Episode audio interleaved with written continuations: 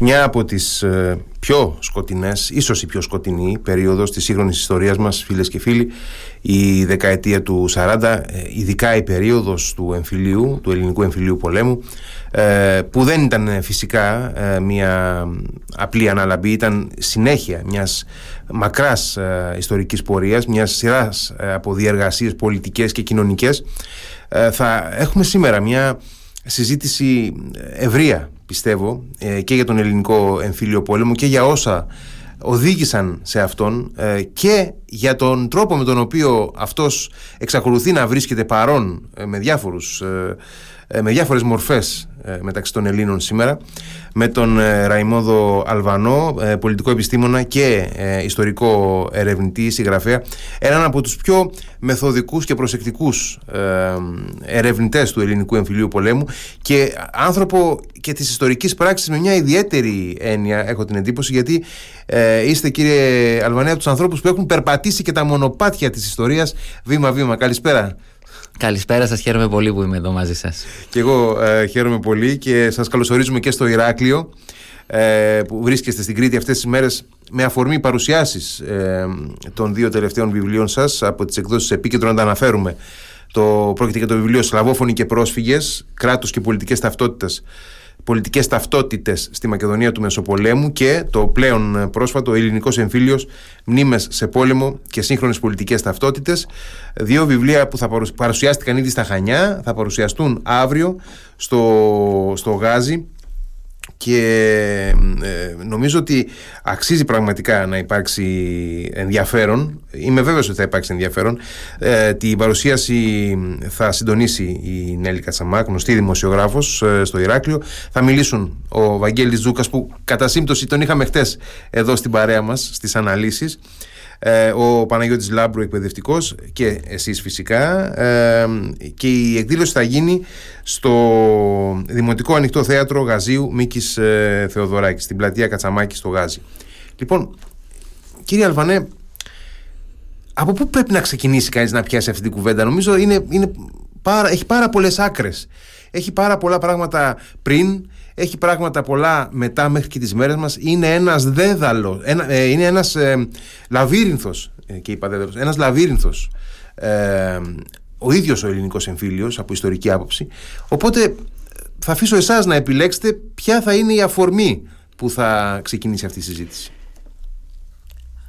από πού θα ξεκινήσει κανείς, ναι. Ε, σίγουρα δεν αφορά μόνο τα δεκαετία του 40. Όπως είπατε ε, και αυτό πιστεύω και εγώ, οι ρίζες του εμφυλίου ξεκινάνε ήδη μέσα στο μεσοπολεμο Υπάρχει έντονος ο διχασμός, Βέβαια αφορά τη σύγκρουση βασιλικών αντιβασιλικών. Είναι δηλαδή ο διχασμός που κληρονομείται από τον εθνικό διχασμό ήδη, έτσι. Από ε, αυτό, ναι, που όμως είναι τελείως διαφορετικός στη δεκαετία του 40, αλλά υπάρχει μια, γενικά μια πολλωμένη κατάσταση στην ελληνική κοινωνία του Μεσοπολέμου. Είναι, είναι κάτι σαν αυτό που λέμε τα τελευταία 10-15 χρόνια στην Ελλάδα τοξικότητα. Δηλαδή υπάρχει ένα ε, έντονα ε, φορτισμένο πολιτικό κλίμα. Ακριβώς, αλλά αφορούσε ουσιαστικά τη διάσπαση του αστικού αυτό που συνέβαινε στο Μεσοπόλεμο.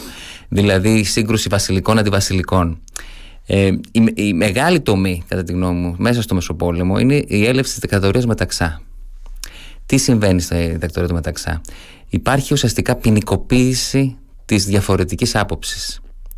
Υπήρχε, ε, η οποία ξεκινάει με το ιδιώνυμο του Βενιζέλου. Ναι, το οποίο αφορούσε όμως μόνο το Κομμουνιστικό Κόμμα. Αφορούσε μόνο το Κομμουνιστικό Κόμμα και σίγουρα ε, δεν ήταν οι διώξεις ε, τόσο έντονες όσο θα γίνουν μετά το 1936. Αλλά αυτό που είναι πραγματικά το μη από το 1936 και μετά είναι ότι διώκονται πλέον και απλά οι δημοκρατικοί πολίτες, δηλαδή αυτοί που δεν θέλαν τον βασιλιά. Γιατί μην ξεχνάμε ότι πρόκειται για μια βασιλική Έτσι, δεν είναι απλά δικτατορία του Μεταξά. Είναι καταρχήν Δικτατορία του Γεωργίου του Δευτέρου. Μπράβο. Και αυτό τίνουμε να το ξεχνάμε πολλέ φορέ. Μιλάμε μόνο για το μεταξά. Και αυτό που συμβαίνει μέσα στη δικτατορία του μεταξά είναι ένα ε, φοβερός διωγμός των κομμουνιστών. Όσων έχουν διαφορετική απόψη, αλλά ιδίως των κομμουνιστών οι οποίοι πραγματικά υφίστανται τα πάνδυνα, βασανιστήρια, φρικτά, ε, δηλώσεις μετανοίας για να ε, μπορέσουν να γίνουν πάλι, ε, να, να προσπαθήσουν να γλιτώσουν να, επα, να επανενταχθούν στην κοινωνική Ακριβώς, ζωή. Ακριβώς και πάλι δεν επανεντάσσουν, θέλουν κι άλλα. Πρέπει να καρφώσουν τους συντρόφους τους. Υπάρχει μια, μια πολύ δύσκολη κατάσταση. Να φανταστείτε ότι σύμφωνα με, τις, ε, με τα στοιχεία του καθεστώτος 47.000 Έλληνες υπέγραψαν δήλωση μετανοίας εκείνη την περίοδο. Δεν ξέρω αν είναι σύμπτωση, αλλά τόσο περίπου είναι ο αριθμός των ανθρώπων που συμμετείχαν στον Ελλάς. Δεν ξέρω αν. Ε, προφανώς δεν είναι οι ίδιοι άνθρωποι. Ναι. Αλλά δείχνει λίγο πολύ τι συμβαίνει. Δηλαδή, στο μέγιστό του, ο Λαϊκός Απελευθερωτικό Στρατός, οι αντάρτες, έφτασαν να είναι 50.000 λίγο πριν την απελευθέρωση. Αυτό που συνέβη μεταξά όμως, αυτές οι διώξεις, ουσιαστικά ε, πυροδότησαν μια μεγάλη σύγκρουση. Γιατί αυτοί οι άνθρωποι, οι οποίοι ουσιαστικά ε, υπέστησαν τις διώξεις, βρέθηκαν σε θέσεις εξουσίας λίγα χρόνια μετά το 42, αυτοί οι άνθρωποι ήταν που φτιάξαν την αντίσταση. Μέσα στην κατοχή δηλαδή. Ακριβώς. Ο Άρης Βελουχιώτης, κλασική ε, εμβληματική μορφή της αντίστασης, αυτός έφτιαξε τον Ελλάδα ουσιαστικά, ήταν δηλωσίας. Ήταν ένας άνθρωπος που είχε βασανιστεί σκληρά από το καθεστώς και αναγκάστηκε να υπογράψει δήλωση. Ήταν λοιπόν μια, ε, μια πάρα πολύ σημαντική κληρονομιά αυτή του Μεσοπολέμου.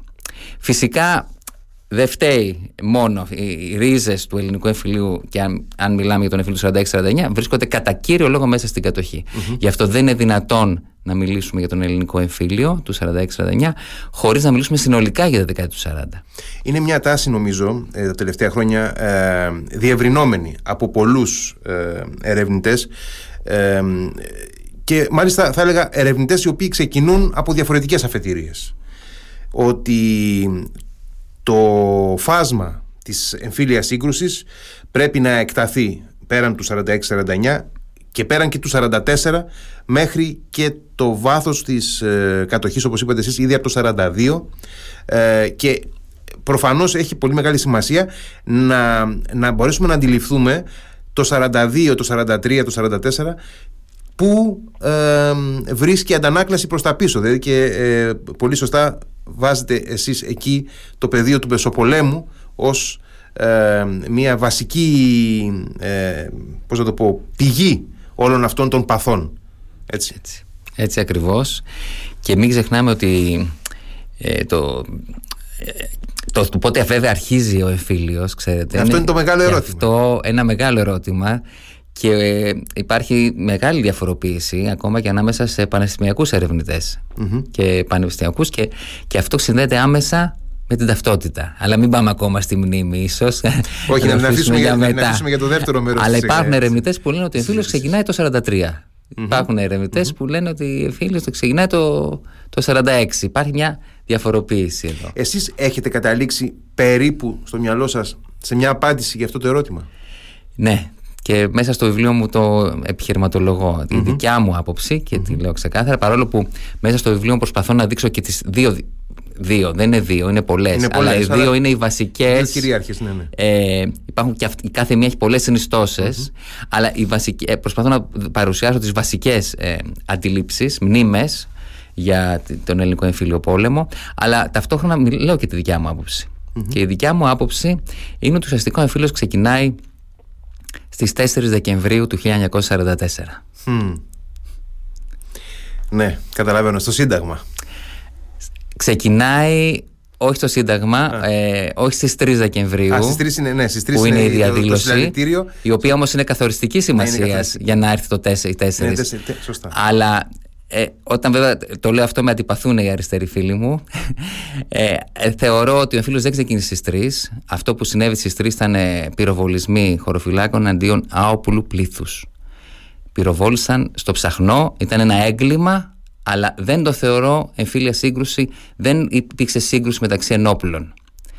Ήταν καθοριστική σημασίας όμως αυτό το γεγονός για να πυροδοτήσει τη σύγκρουση της επόμενης μέρας νύχταζε την ακρίβεια γιατί και την άλλη μέρα έγινε η κηδεία των, των, ε, των θυμάτων που και εκεί είχαμε νεκρούς.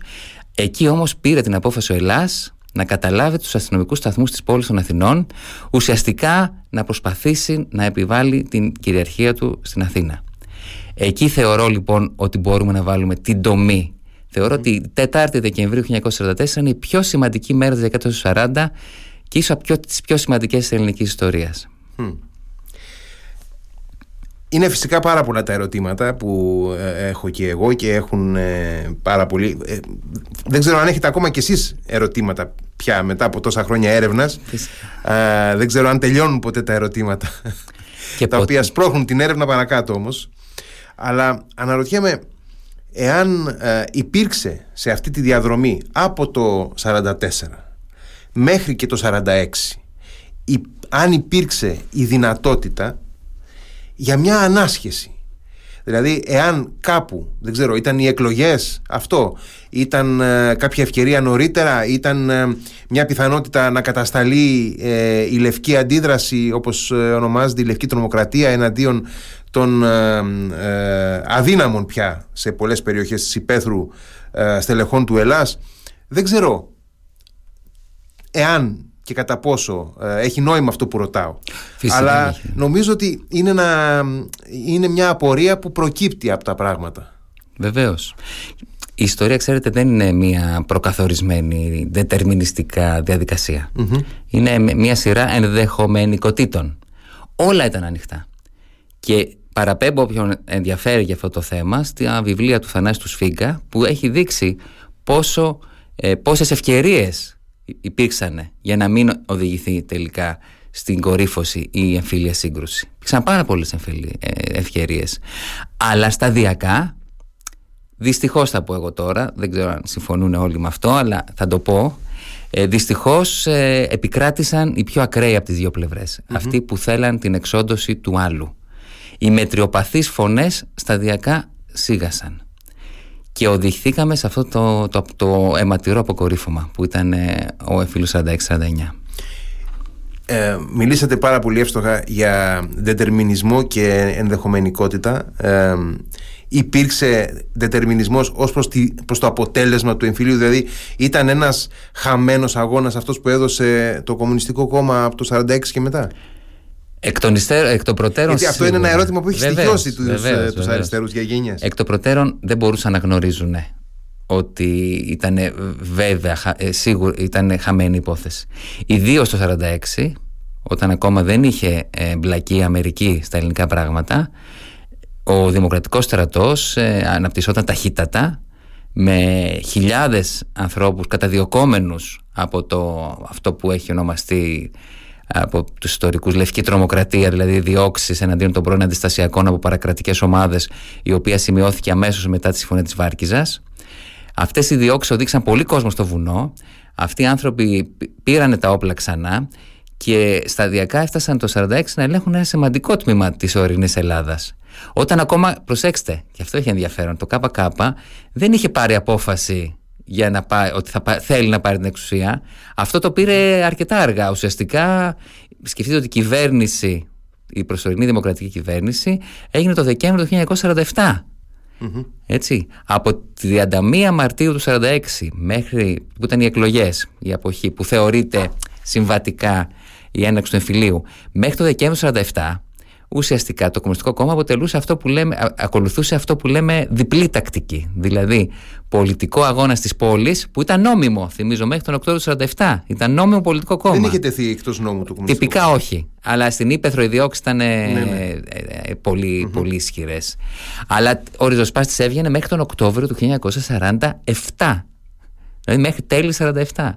Σε αυτή την περίοδο υπήρχε λοιπόν ε, αυτό το, το, το, κάτι, μια πολύ ιδιόμορφη κατάσταση. Οι, οι, οι πολιτικοί ηγέτες ήταν στην Αθήνα του ΚΚ, ε, δραστηριοποιούνταν, ταυτόχρονα όμως ο Δημοκρατικός Στρατός είχε ήδη ε, σχηματιστεί ουσιαστικά από την 28 Οκτωβρίου του 1946. Οι αντάρτες δηλαδή επιτε, κάναν επιθέσεις σε σταθμούς χωροφυλακής, σε, ε, σε μικρές ομάδες στρατού, ακολουθούσαν αυτό που λέμε αντάρτικη τακτική, δηλαδή χτυπάω και φευγω έτσι. Ε, αλλάζει και, γι' αυτό θεωρώ ότι αυτή είναι μια ξεκάθαρη διακριτή, διαφορετική φάση του εμφυλίου. Ξέρετε, έχουμε στο μυαλό μας την εμφύλια σύγκρουση 46-49 σαν μία, ένα πράγμα. Είναι τελείως διαφορετική. Η πρώτη όπου το ΚΚ ακόμα δεν το έχει πάρει απόφαση 100% ότι θα ξεκινήσει ένοπλη ε, εξέγερση για να πάρει την εξουσία.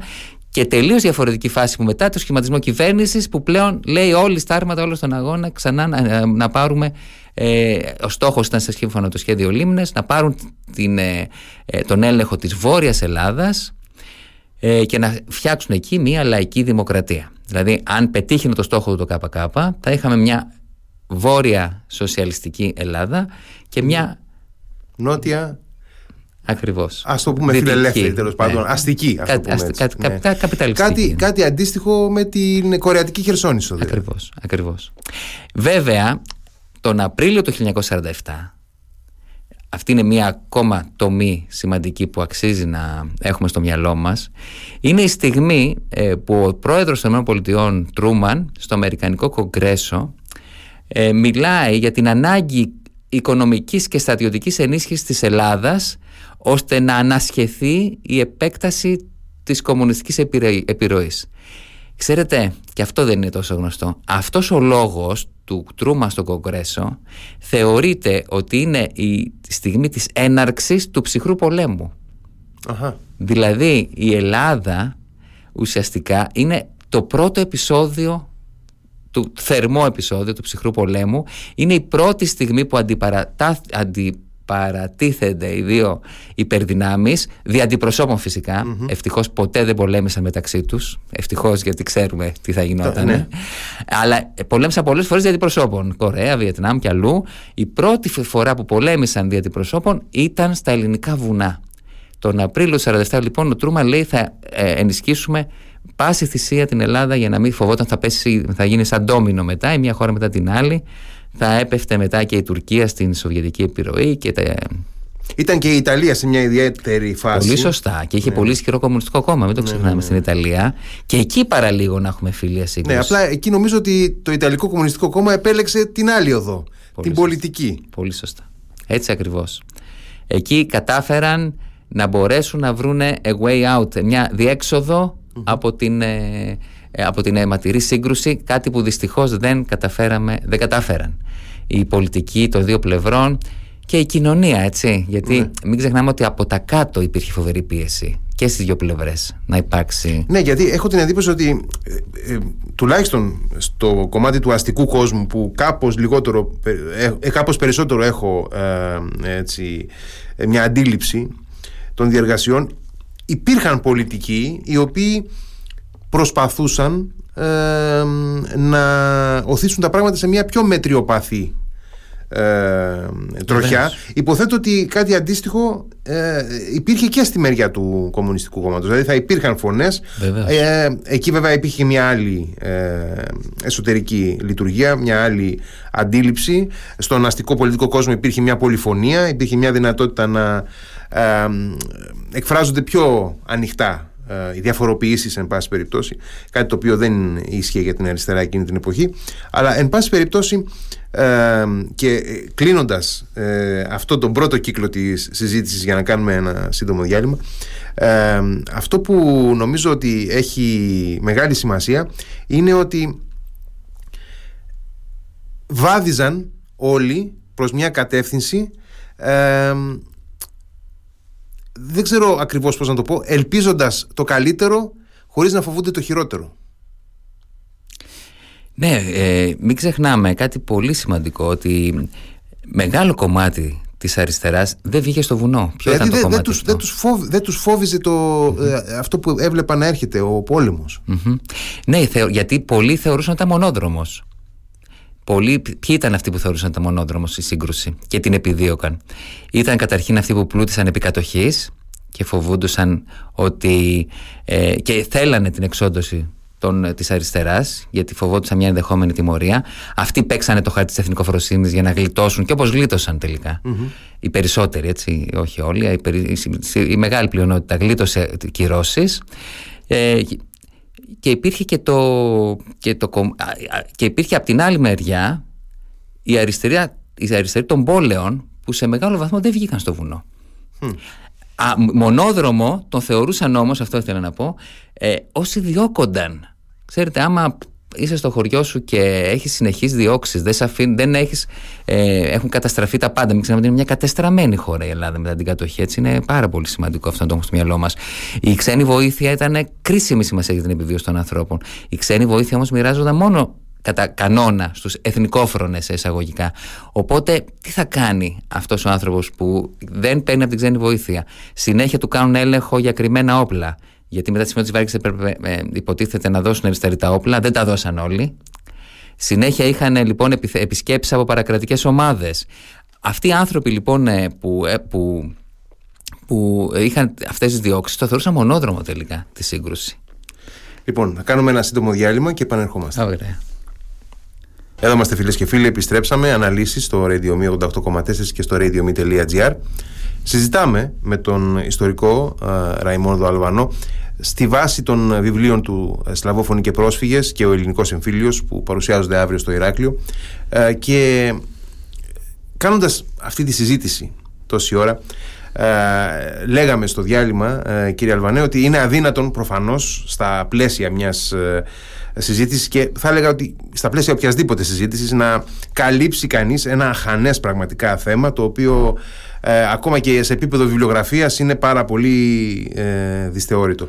Αλλά ουσία έχει να δώσουμε όσο δυνατόν περισσότερα ε, στοιχεία προβληματισμού όσο δυνατόν περισσότερες αφορμές για σκέψη ε, και για διάθεση να εμβαθύνει κανείς περισσότερο, να διαβάσει, να μάθει καλύτερα, να ασχοληθεί λίγο παραπάνω για να ξεφύγει και από τα στερεότυπα. Γιατί ε, καλός ή κακός ε, ίσως ε, αναπόφευκτα. Ε, ειδικά η σύγχρονη ιστορία μας και ειδικά η ιστορία της δεκαετίας του 40 ε, κυριαρχείται από, από στερεότυπα και από ε, πολιτική άποψη, από τις διαφορετικές πλευρές αυτής της σύγκρουσης που διατηρούν ακόμα μια ζωτικότητα πολιτική και μεταδίδουν ε, εν πάση περιπτώσει εντάσεις ακόμα και σήμερα στην πολιτική μας ζωή ε, αλλά και από καθαρά ε, ανθρώπινη διάσταση. Υπάρχουν ιστορίες που μεταδίδονται από οικογένεια σε οικογένεια διαγενειακά ιστορίες που φτάνουν σε εμάς ως απόϊχος και πολλές φορές ε, ίσως αν ζούσαν οι άνθρωποι που τις έζησαν ε, σήμερα να, να μας τις έλεγαν με λίγο διαφορετικό τρόπο, με λίγο πιο διασταλτικό χαρακτήρα, λίγο ε, ε πώς να το πω ε, πιο ανθρώπινα από ό,τι έχουν φτάσει σε εμάς μέσα από το περιβάλλον των ανθρώπων που τις, ε, που τις υπέστησαν και τις ε, έζησαν στο πετσί τους. Λοιπόν, έκανα μια πολύ μεγάλη εισαγωγή, αλλά ε, ο λόγος είναι σε εσάς για να δούμε ενδεχομένως με ποιον τρόπο ε, γονιμοποιήθηκαν οι πολιτικές ταυτότητες μέσα από τον εμφύλιο πόλεμο. Αυτό είναι που με απασχόλησε σε μεγάλο, κατά κύριο λόγο στο βιβλίο μου. Ε, το, το, το βιβλίο μου «Ο ελληνικός εμφύλιος μνήμες σε, σε πόλεμο και σύγχρονες πολιτικές ταυτότητες» που θα συζητήσουμε αύριο ουσιαστικά αφορά ε, έχει διπλό στόχο. Ε, ο πρώτος στόχος είναι με λίγα λόγια να πω τα βασικά να, να, να, να, διαβάσω αναγνώσεις τα βασικά γεγονότα για τον εμφύλιο. Δηλαδή, απευθύνεται και σε ένα κοινό που δεν έχει διαβάσει τίποτα ποτέ για τον εμφύλιο. Σε ένα κοινό που θέλει να καταλάβει τι έγινε με λίγα λόγια, χωρίς πάρα πολλές λεπτομέρειες. Αυτό ήταν ο πρώτος μου στόχος. Ο δεύτερος μου στόχος ήταν να αναστοχαστούμε στον ε, τον εαυτό μας το πώς συγκροτούμε τον τρόπο που αντιλαμβανόμαστε τα πράγματα και κυρίως τον, τον τρόπο που αντιλαμβανόμαστε την πολιτική πραγματικότητα. Πώς διαμορφώνουμε πολιτική συμπεριφορά. Όπως είπατε πολύ σωστά, ποιο είναι το βάρος των οικογενειακών ιστοριών; Ποιες οικογενειακές ιστορίες επιλέξαμε και γιατί για να δικαιώσουμε ε, τον αυτά που πιστεύουμε σήμερα και το, το, το, τι θέλουμε να πετύχουμε αύριο. Γιατί αυτό είναι το σημαντικό. Ιστορία δεν μελετάμε για το παρελθόν, μελετάμε για το μέλλον. Αυτό είναι το πιο σημαντικό να έχουμε στο μυαλό μας. Οπότε με ενδιαφέρει η μνήμη του εφηλίου και κυρίως το πώς η μνήμη συγκροτεί ταυτότητα. Με, με ενδιαφέρει λοιπόν να δω το διάλογο του παρελθόντος με το παρόν. Το πώς δηλαδή αυτά που συνέβησαν τότε γίνονται αντιληπτά με συγκεκριμένο τρόπο από συγκεκριμένες ε, πολιτικές ομάδες ανθρώπων σήμερα ώστε να δικαιώσουν, να επιβεβαιώσουν το, ε, τις αξίες τους και να διαμορφώσουν ένα πλάνο για το μέλλον. Είναι μια αναστοχαστική διαδικασία, μια διαδικασία ενδοσκόπησης και τελικά όπως τελικά κάθε φορά που μελετάμε ιστορία είναι μια διαδικασία αυτογνωσίας. Αυτό συμβαίνει ε, πιστεύω κάθε φορά που μελετάμε το παρελθόν. Γιατί το παρελθόν είναι αυτό που μας δημιουργεί, μας φτιάχνει και μας, ε, ε, μας ε, διαμορφώνει όπως είμαστε, αλλά ταυτόχρονα είμαστε και εμείς διαμορφωτές του. Επιλέγουμε από το παρελθόν αυτά τα οποία ε, επιβεβαιώνουν και δικαιώνουν αυτά τα οποία πιστεύουμε σήμερα. Έχουμε μηχανισμούς οι οποίοι μας οθούν να, να κάνουμε επιλογή πραγματικά. Ε, αυτό το cherry picking που λένε πολλές φορές οι Αγγλοσάξονες, να, να, να κάνουμε επιλογή στοιχείων, δεδομένων, τα οποία θέλουμε να επικυρώσουν ε, αντιλήψεις που έχουμε ήδη σχηματισμένες στο Να ρωτήσω, μέσα από όλη αυτή την αναστοχαστική διαδικασία τελικά, υπάρχει κάποιο κομμάτι της μνήμης το οποίο κυριαρχεί, το οποίο ε, επικρατεί στα υπόλοιπα είναι το κοινωνικό, είναι το πολιτικό, αυτό το που βγαίνει μέσα από τα αφηγήματα των πολιτικών δυνάμεων, είναι το οικογενειακό, παύλα προσωπικό. Είναι λίγο απ' όλα μάλλον. Παίζει πολύ μεγάλο ρόλο η προσωπική ε, διαδρομή του καθένα, το που τυχαίνει να γεννηθούμε, γιατί δεν επιλέγουμε εμείς που θα γεννηθούμε.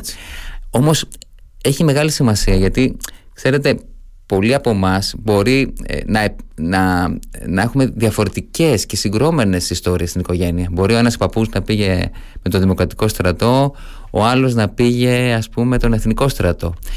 Το, ε, πολλές φορές γίνεται επιλογή έτσι, ανάλογα με το, το, το, το ποιο περιβάλλον θα επιλέξουμε και το με ποιους θα θέλουμε να ταυτιζόμαστε γιατί η ταυτότητα τελικά υπάρχει ε, σε σχέση με κάποιους άλλους που θέλουμε να ανήκουμε και, πολλές και όχι μόνο που θέλουμε να ανηκουμε αυτό είναι σημαντικό αλλά από ποιους θέλουμε να αναγνωριζομαστε ότι ανήκουμε δεν είναι μόνο το τι θέλουμε είναι και το από ποιους, ποιοι είναι σημαντικοί για μας που θέλουμε να μας αναγνωρίζουν.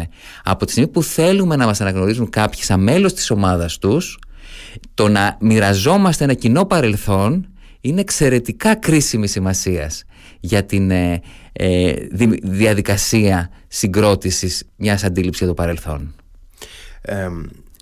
αυτό που ε, πήγα να πω πριν και διέκοψα, ε, προσπάθησα να διακόψω δυστυχώς και ζητώ συγγνώμη, ήταν ότι ε, πολλές φορές διακρίνουμε σε ανθρώπους που έχουν μεικτή οικογενειακή έτσι, παράδοση και μια αμηχανία. Δυσκολεύονται να, να επιλέξουν, δυσκολεύονται να διαχειριστούν την, ε, τον διεισμό που έρχεται από το οικογενειακό παρελθόν. Έτσι. Λοιπόν, ε, υπάρχει σε μεγάλο κομμάτι της ελληνικής κοινωνίας ε, και όχι μόνο από μια πλευρά.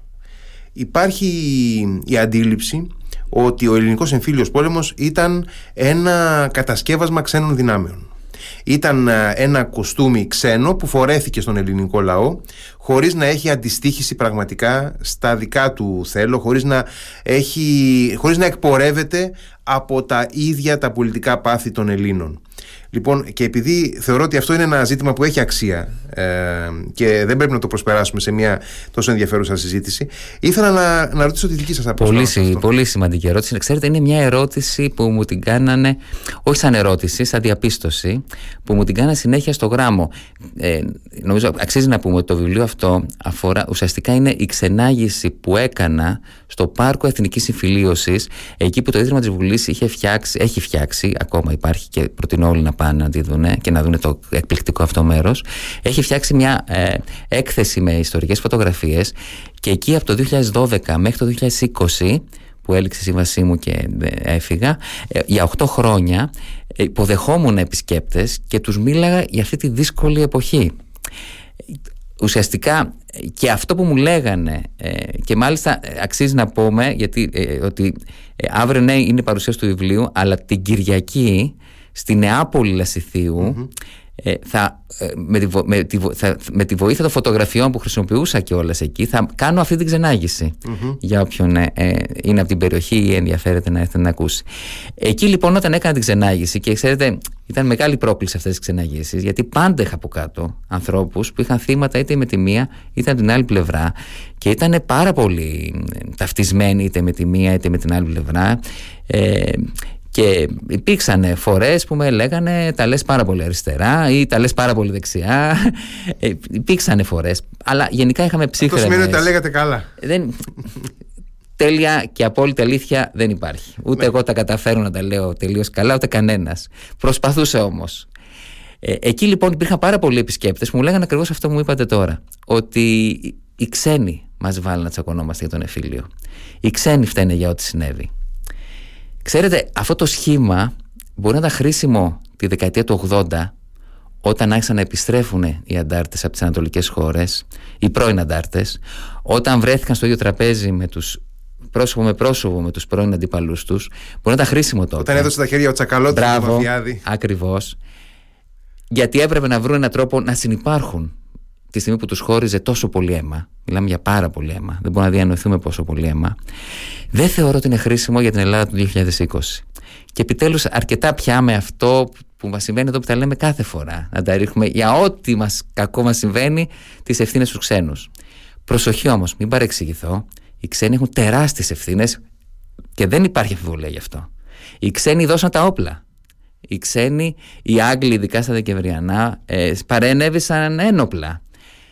Όμως δεν θα ξεσπούσε ένας τόσο μεγάλος πόλεμος αν δεν υπήρχε μια βαθιά πόλωση μέσα στην ελληνική κοινωνία. Και, ειδικά ο εφήλος του 46-49 ξεκινάει από τα κάτω. Ο Τσαλδάρης είναι αυτός που πάει και ζητάει όπλα από τους ε, Αμερικανούς, ο Ζαχαριάδης είναι αυτός που πάει και ζητάει όπλα από τον Στάλιν. Και οι δυο τους δεν ήταν πολύ πρόθυμοι να μπουν σε μια ένοπλη αναμέτρηση δύο χρόνια μόλις τρία πόσα ήταν μετά το, το τέλος του Μεγάλου Πολέμου δεν ήταν σε αυτή, την, σε αυτή τη λογική. Ε, όμως υπήρχε φοβερή πίεση σε μια ελληνική κοινωνία που έβραζε κυριολεκτικά λόγω των διενέξεων και των συγκρούσεων που ήδη είχαν υπάρξει ε, στο Μεσοπόλεμο, στην κατοχή και βέβαια στα Δεκεμβριανά. Έτσι. Αν δεν ήταν τα Δεκεμβριανά, δεν μπορούμε. Δεν μπορώ, θεωρώ, βέβαια η ιστορία δεν γράφεται με αν, αλλά θεωρώ πολύ πιθανό να μην υπήρξε, υπήρχε ο μεγάλος εμφύλιος μετά αν δεν είχαν συμβεί τα Δεκεμβριανά. Ε, βέβαια. Και εκεί θεωρώ ότι ξεκινάει ο εμφύλιος ουσιαστικά με, με ένα διάλειμμα μετά τη Συμφωνία της Βάρκιζας όπου καταθέτει τα όπλα, τα περισσότερα όπλα, όχι όλα, το Κομμουνιστικό Κόμμα και μετά ξαναρχίζει πάλι η δεύτερη φάση του εμφύλιου. Ε, εκεί εγώ θα προσθέσω και κάτι ότι ε, μετά τη Συμφωνία της Βάρκιζας θα ήταν απαραίτητη προϋπόθεση να ακολουθήσει ένας κύκλος βαθιάς κάθαρσης ε, του κατοχικού σκηνικού στο, στην οποία κάθαρση θα έπρεπε να λογοδοτήσουν και αυτοί οι οποίοι συνεργάστηκαν με διάφορους τρόπους με τους κατακτητές και αυτοί οι οποίοι εγκλημάτισαν από διαφορετικές πλευρές με διάφορους τρόπους ε, εναντίον ε, συμπολιτών Ελλήνων. Αλλά εκεί πραγματικά θα έπρεπε να δούμε δικαστήρια επί δικαστηρίων διότι η κατοχή ήταν ένα απίστευτο σκηνικό που ακόμα αδυνατούμε οι σύγχρονοι Έλληνες να το αντιληφθούμε στην ολότητά του. Ούτε, φαντάζομαι ότι ε, ακόμα και, και σε μερικό επίπεδο με δυσκολία ε, πετυχαίνουμε να το, να το συλλάβουμε. Αλλά ε, μιας και σιγά σιγά κυλάει ο χρόνος, αυτό που σας έλεγα πριν στο διάλειμμα, ότι στη ζωντανή συζήτηση ε, ε, τρέχει ο χρόνος με, με άλλο αριθμό να, να θίξω και ένα θέμα που δεν είναι εύκολο και αφορά τις ταυτότητες μέσα στα πλαίσια του, του εμφυλίου και μιλάω για μειονότητες έτσι, μιλάω για τους σλαβόφωνους που αφορά σε ένα βαθμό ε, το αμέσως προηγούμενο βιβλίο σας οι οποίοι έπαιξαν καθοριστικό ρόλο στην τελευταία φάση του ε, εμφυλίου πολέμου ως ε, ε, δύναμη στελέχωσης του Δημοκρατικού στρατού. Αλλά και τους πρόσφυγες μια ευρύτατη κοινωνική δύναμη στην Ελλάδα του Μεσοπολέμου ήδη που με διάφορους τρόπους ενεπλάκη Κυρίως βέβαια στην αριστερά, αλλά όχι μόνο στην αριστερά. Ε, ε Συνήθως στο μυαλό μας έχουμε τους Μικρασιάτες που στελέχωσαν το, το Κουκουέ, το ΕΑΜ κλπ. Αλλά υπάρχουν και πολλοί, αρκετοί Μικρασιάτες, οι οποίοι υπήρξαν ε, πολέμαρχοι της ε, ε, αντικομουνιστικής πλευράς. Ακριβώς.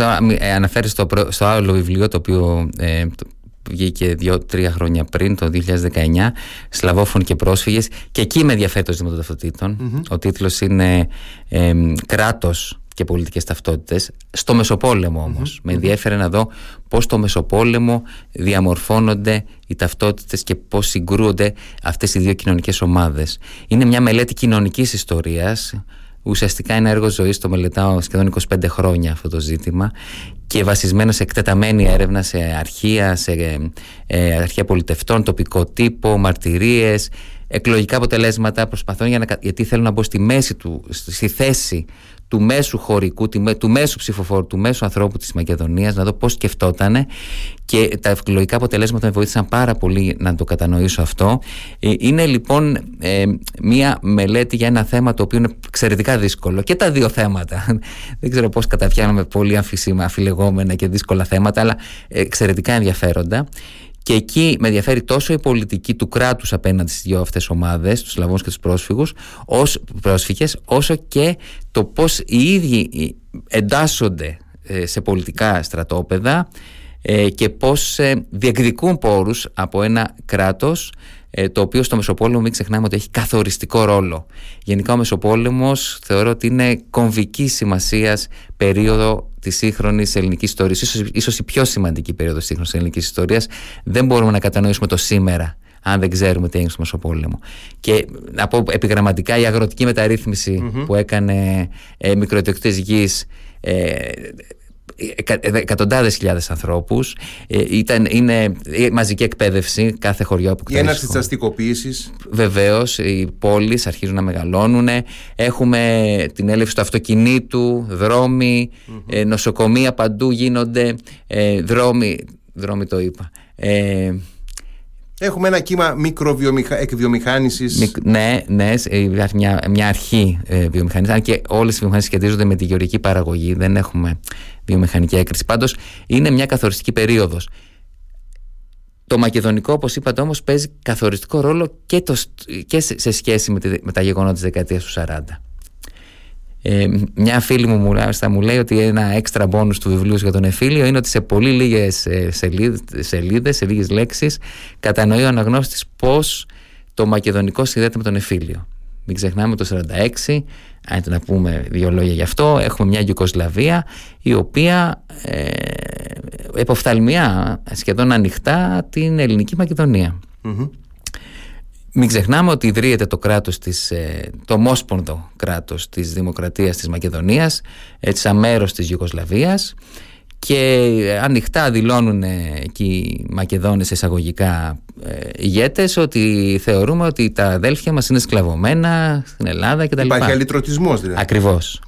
Και υπάρχει και μια παράδοση, ε, πρέπει να το πούμε και αυτό, στο Κομμουνιστικό Κόμμα Ελλάδας ε, προγενέστερη βεβαίως ε, της δεκαετίας του 40 η οποία ε, είχε κάνει θέμα ακριβώς τις μειονότητες αυτές και την ε, δυνατότητα ή μάλλον τη σκοπιμότητα για ανεξάρτητη Μακεδονία και ανεξάρτητη Θράκη.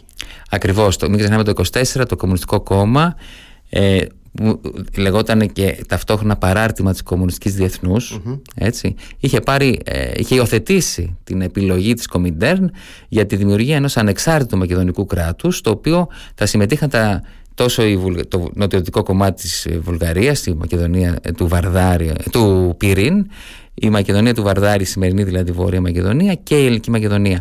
Και το Κομμουνιστικό Κόμμα κατακρίθηκε πάρα πολύ για αυτή την επιλογή.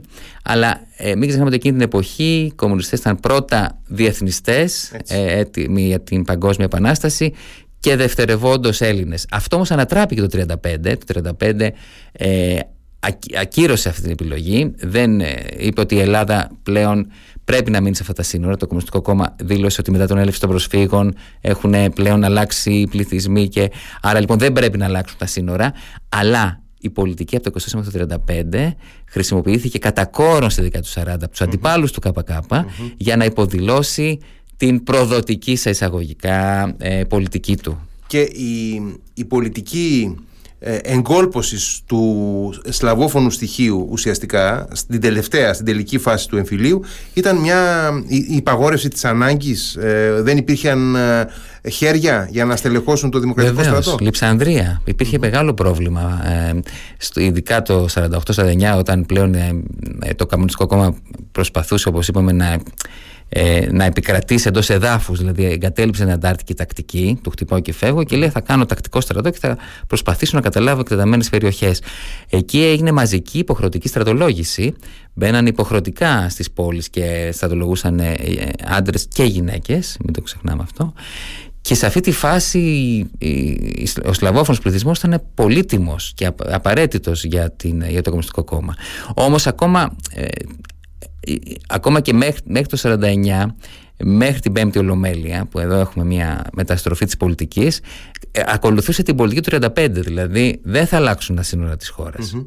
Δηλαδή η, η δικιά μου άποψη και αυτό υποστηρίζω είναι ότι το Κομμουνιστικό Κόμμα ακολουθούσε μια ας το πούμε εθνική και γιατί το λέω αυτό; Γιατί η βάση του, του κόμματος. Οι άνθρωποι που το αποτελούσαν πήγανε στα ίδια σχολεία που πήγαν και αντιπάλοι του στο Μεσοπόλεμο.